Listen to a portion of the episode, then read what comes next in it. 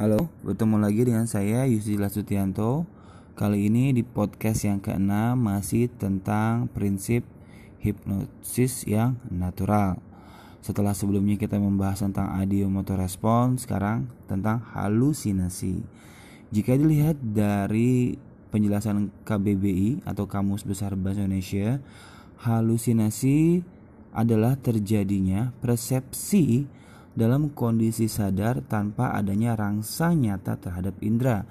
Apa maksudnya? Ya, halusinasi adalah sesuatu yang dialami secara subjektif oleh seseorang dan biasanya tidak sama. Halusinasi bisa berupa memori-memori di masa lalu yang muncul atau jika kita e, kaji dalam teknologi vibrasi, halusinasi adalah terjadinya proses visualisasi, proses auditori dari energi yang terkumpul di suatu tempat. Nah, kualitas persepsi ini dirasakan langsung oleh seseorang di luar ruang nyata. Selain itu, definisi halusinasi adalah seperti mimpi, berkhayal, ilusi, atau hal lainnya. Halusinasi terbagi menjadi dua, bisa menjadi halusinasi yang negatif atau halusinasi yang positif.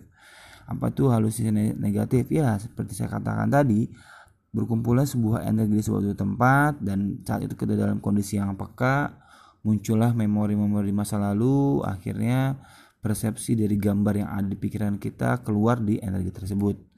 Yang kedua, tentang halusina, halusinasi yang positif. Sama juga ada sebuah modeling objek di pikiran kepala, lalu bertemu dengan sebuah energi yang terkumpul di satu tempat. Lalu secara visual terbentuklah gambar yang ada di pikiran tersebut atau terkoneksi dengan vibrasi yang ada. Bentuk-bentuk halusinasi tidak selalu yang visual, bisa auditori, bisa olfaktori, bisa gustatori, bisa rasa. Dan halusinasi sekali lagi adalah kondisi yang natural yang bisa dialami oleh siapa pun.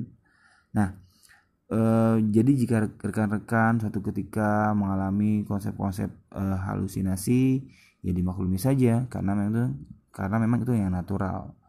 Oke, e, sekian dari saya tentang prinsip natural hipnosis yang ke 6 sampai bertemu di kajian tentang prinsip natural hipnosis selanjutnya.